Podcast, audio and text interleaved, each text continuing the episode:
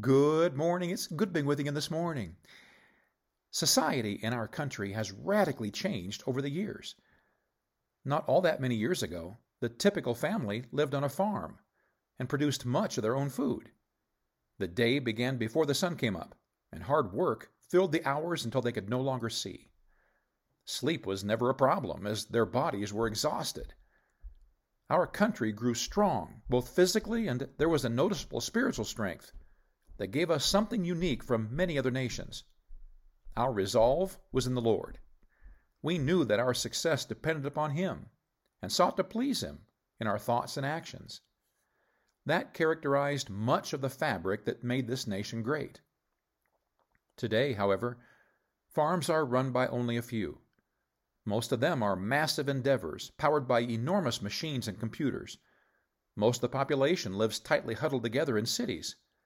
Instead of slopping the hogs and cleaning out the stalls, after milking the cows, all before heading off to school, parents today fight with their children over making their beds and picking up their laundry. We have now produced generations who have no tolerance for inconvenience or pain. We've witnessed radical groups pushing their agendas not by reason or debate, but by violence and vulgar cries of defiance. Wars are being waged by those who can scream the loudest. All the yelling and chaos seems to be generated from groups of people simply not getting their way.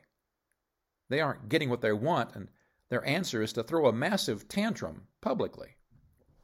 That behavior is so contrary to that required of a Christian.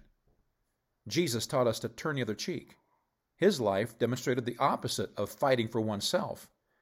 He showed us that true victory comes by dying to self and living for others. Such a life demands a willingness to endure some pain and disappointment without losing faith in the Lord or taking matters in our own hands. It's a life of learning to endure whatever trials the Lord allows to come, realizing that He will strengthen you to weather the trial and ultimately bring him glory. The Bible speaks to that in James 1:12. Blessed is the man that endureth temptation, for when he is tried, he shall receive the crown of life, which the Lord hath promised to them that love him. James taught that God rewards those willing to, by his grace, endure trials and temptations. The word used in this verse is enlightening. Endureth literally means to stay under or keep from running away when the pressure builds. It's the man who chooses to continue loving and serving the Lord in spite of hurts and sorrows that come into his life. It's choosing to stay under the weight of the trial instead of cutting and running away, leaving in the background your trust in the Lord and dedication to serving Him. God is so desirous that we learn to endure life's trials that he promises special blessings to those who do. He has a special reward, called a crown of life, prepared for all who endure this life, still loving him. Let's purpose to stay in the race, running it for his praise and glory. Hmm. God bless you today.